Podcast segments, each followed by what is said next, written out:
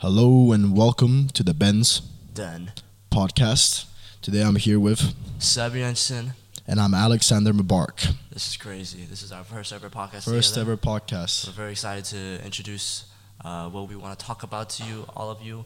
We're excited to introduce our topics and what this whole podcast will be about. You know, extremely hyped and excited. You know, like I've been wanting to do this since I was a little boy, and uh, I can't believe I'm finally in the studio, in the professional studio, with my boy Alex Barrick doing it. Mm, I feel like we've always had an obsession with podcasts. Even back in our earlier Berkeley days, Yeah. we used to have our cameras for our other classes and we just set up random podcasts for fun. I remember when we used to make you, little YouTube videos Mm, with on, Everest. on the school uh, cameras, making podcasts, discussing interesting topics at that time. You know, it was a grandiose time. Mm, indeed. I enjoyed those times. Yeah. Now let's let's introduce what our podcast would be about. So, what is our podcast about, Alex? So I feel like our podcast will be more lenient towards gaming at Berkeley because you know gaming is a very broad topic. So we're just gonna stick to gaming here at Berkeley and Yeah. what people play, what people enjoy, what people used to enjoy, our roots for gaming, just things like that.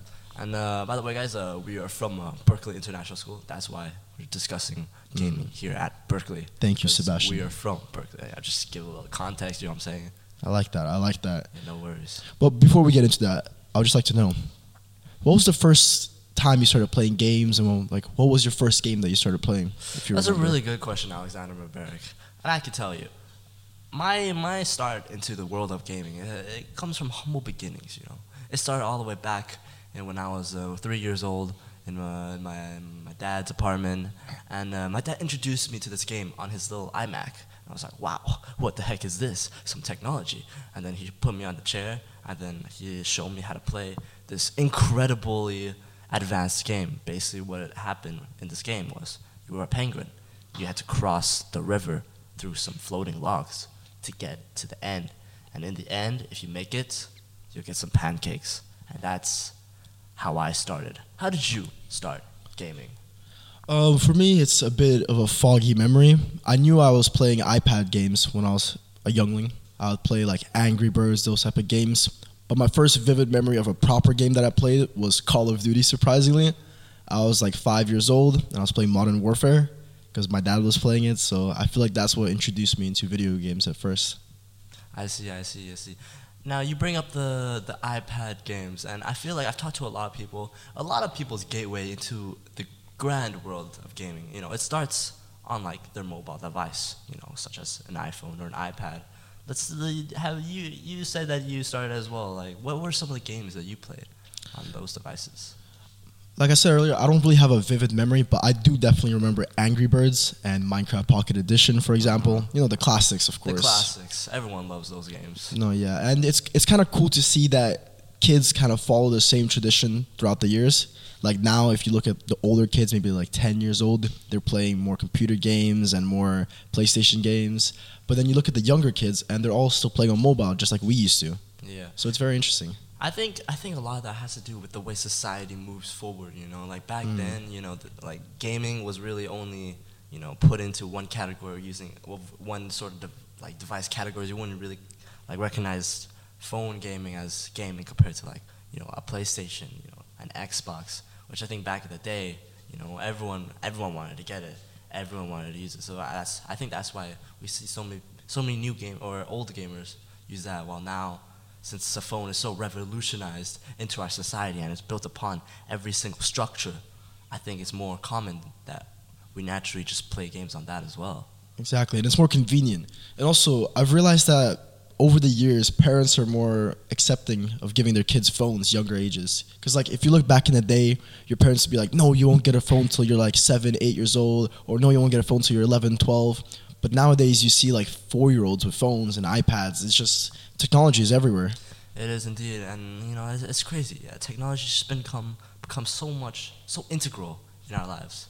But now we're getting a, a bit ahead of ourselves. Let's Hmm. let's go back to Let's the cut it back a little bit. Let's go back to the gaming. So, what do you think is the most great or like amazing game that you've played here at Berkeley? Like, what what game brings the most amazing memories, the biggest smile on your face, the spark in your eyes? What game do you think of when you hear that?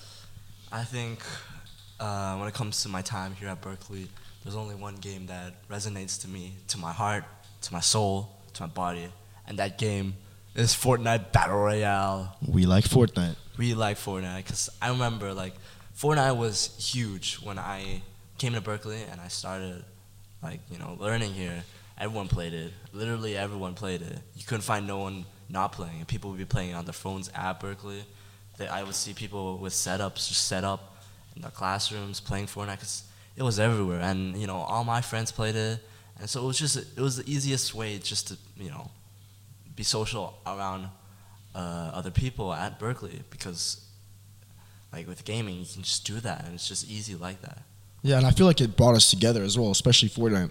We would legit play for six to eight hours, sometimes even more, every single day. Call each other, insult each other, laugh with each other. It was just such a an amazing experience. No one would expect a game like Fortnite to come out at this time. One hundred percent. Like now, we have so many games that are similar, following the same formula. But back then, when Fortnite just came out, it was revolutionary. It was, it was, and it, I think what made it so popular and great was that it cr- it brought in the ability to, you know, bring in multiple like different types of devices, different platforms for you all to play together. Because you know that was like the main thing that separated the gamers from playing together. It was you know there are different platforms. You know, a lot of people are on PlayStation, a lot of people are on PC, some people are on mobile. You know, there was never a real way to connect until Fortnite, and I think that's just what made it so special. Exactly. And I feel like them not focusing on making the game super realistic was another factor to why it was so successful. Because a lot of time when the games are very realistic and you have to focus really hard, you don't really enjoy the game as much. You're more trying to play just to win and just to get a better stat or anything. But Fortnite was just a game where you can play with an ease of mind. Sometimes you can try really hard. Sometimes you can just mess around. It was a very diverse game, in my opinion. Indeed, I, I want to also second that opinion because I believe yeah, Fortnite had many different levels of like how you wanted to play it. You could play it, you know, even like all the way up to a competitive level, which you know, me personally, me and some of my uh, some of my uh, partners at the time, we actually tried to you know try to play this game competitive because we love the game so much. Or you could play more casually. You know, you can hop into uh, like a creative world, which is just a world with you and your friends, and just mess around, like mess like fight with each other or just talk trash with each other. You know, it was it was beautiful. Mm. And the other thing is like I used to play Counter Strike CS:GO, which was a very competitive game, a very old game as well. And I feel like in that type of game, you have to just focus on only tryharding. Like if you play it for fun, it's fun for a little bit, but you don't really enjoy it for that long. If you play it competitively, then you can play it for months and months, years and years. But Fortnite, even if you play it just casually or you decide to play competitive, we were still playing it for a very long time. And that's what I liked about it. It's just eh, you can choose what you want to do, you know? Yeah, 100%. You can do anything you want if you set your mind to it. With Fortnite, it will allow you. It will take you on the path you never thought was possible with the people around you or the people not around you. You know, it just brought communities together.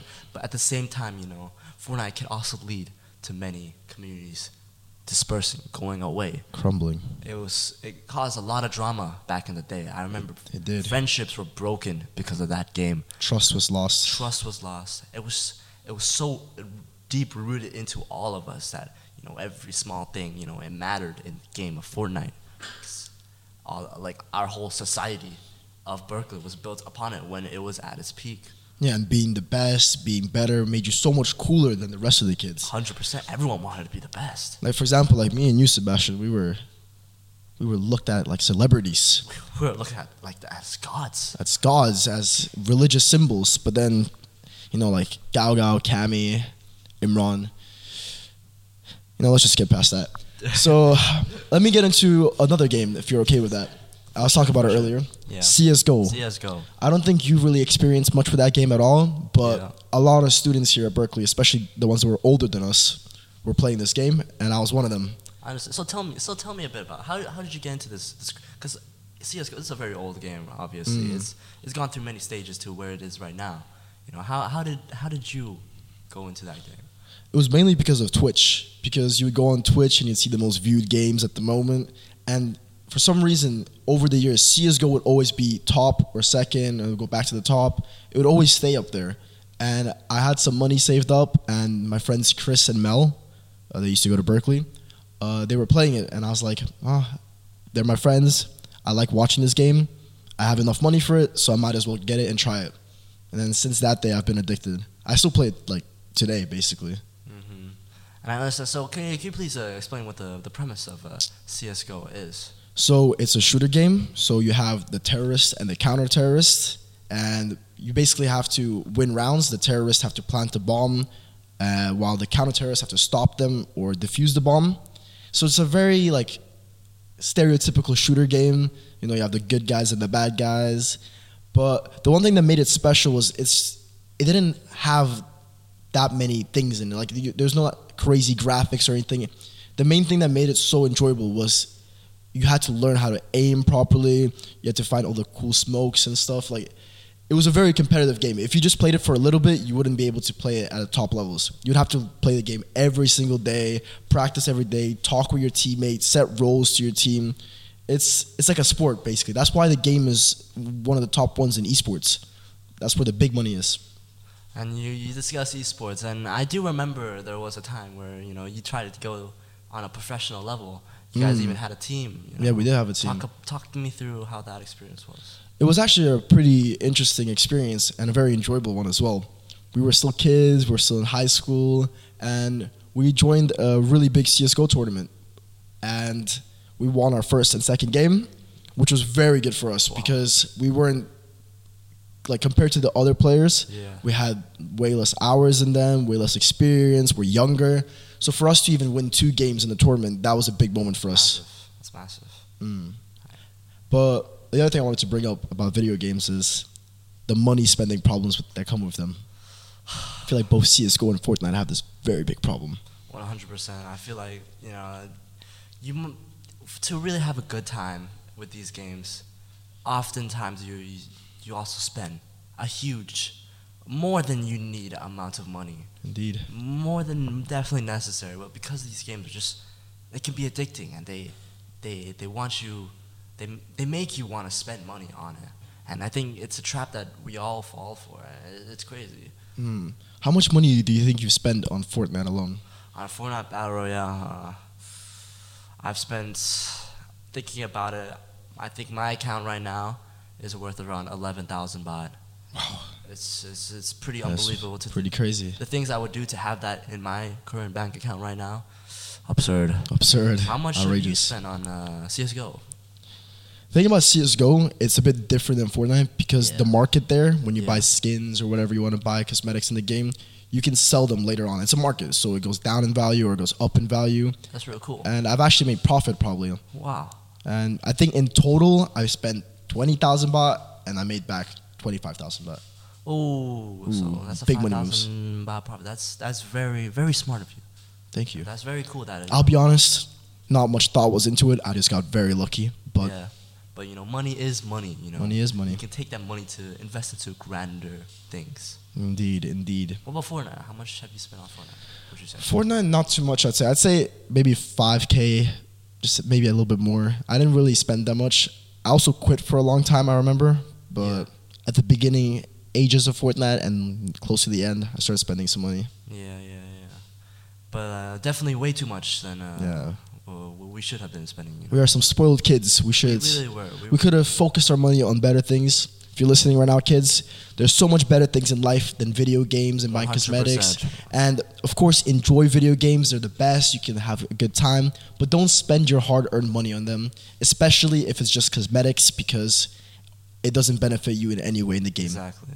If you're gonna spend money on games, I I would recommend spending it more on the physical things that come with game. You know, like your peripherals or your your PC. Mm. You know, I think that is more worth an investment than cosmetics in a video game that change no thing about how you play the game.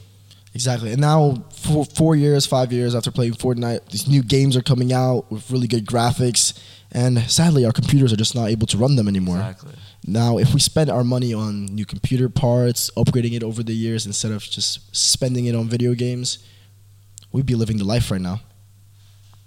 Hundred percent, and uh, I do want to second that point. You know, like having that money invested into better things, it would have improved our overall experience. And not only video games, but just everything that has to do with computers in general. Because when you upgrade your computer, you're not upgrading your gaming system. You're also upgrading your workplace, your way of living. Most people nowadays, since we're so enrooted in technology, we're spending half our time on our computers, and you know, having a good computer is, is more important than you think. Yeah, exactly. And like bringing back to your point, when I was um, it was like seventh, eighth, ninth grade, I spent so much money on video games. Yet I had a really crappy computer, and it really made my life worse at Berkeley because while everyone's already loaded into Google Chrome, my computer's still opening. Mine would make a loud fan noise that would be very embarrassing. And I could have afforded a new laptop. I could have asked my parents for a laptop, but I just kept spending my money on things that were not benefiting me in any way. I completely understand with the the laptop uh, situation. I myself also went through that stage. You know, I got a gaming laptop, but it was really bad after a while because you know you, it could only work if you plug it in, and also the fan was broken and it would make Mm. a really loud, annoying sound every time you turn it on. It's pretty embarrassing. Yeah, it was tough times. Before we end this podcast, I just wanted to ask you one more question, Sebastian. Yes, no worries. What game do you think is rising up right now and people at Berkeley will start playing soon? If any comes to mind. Oh, right now, hmm, let me think. Now, I haven't been too deep into the gaming space recently, but one game that does stick in my mind is.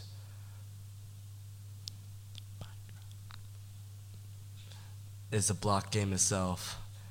M I N E C R A F T. Mine to the craft. That's cra- You know what I was thinking of? I was thinking of Minecraft as well. You're thinking of Minecraft. Because as I feel like out of all the games in the world, Minecraft is one of those games where you play it for a very long time and then quit. Then you come back to it again and then quit. And then you come back to it again. It's a game that lasts a lifetime. 100% agree. So even if we quit it, that doesn't mean it's a bad game. It's just we got bored of it.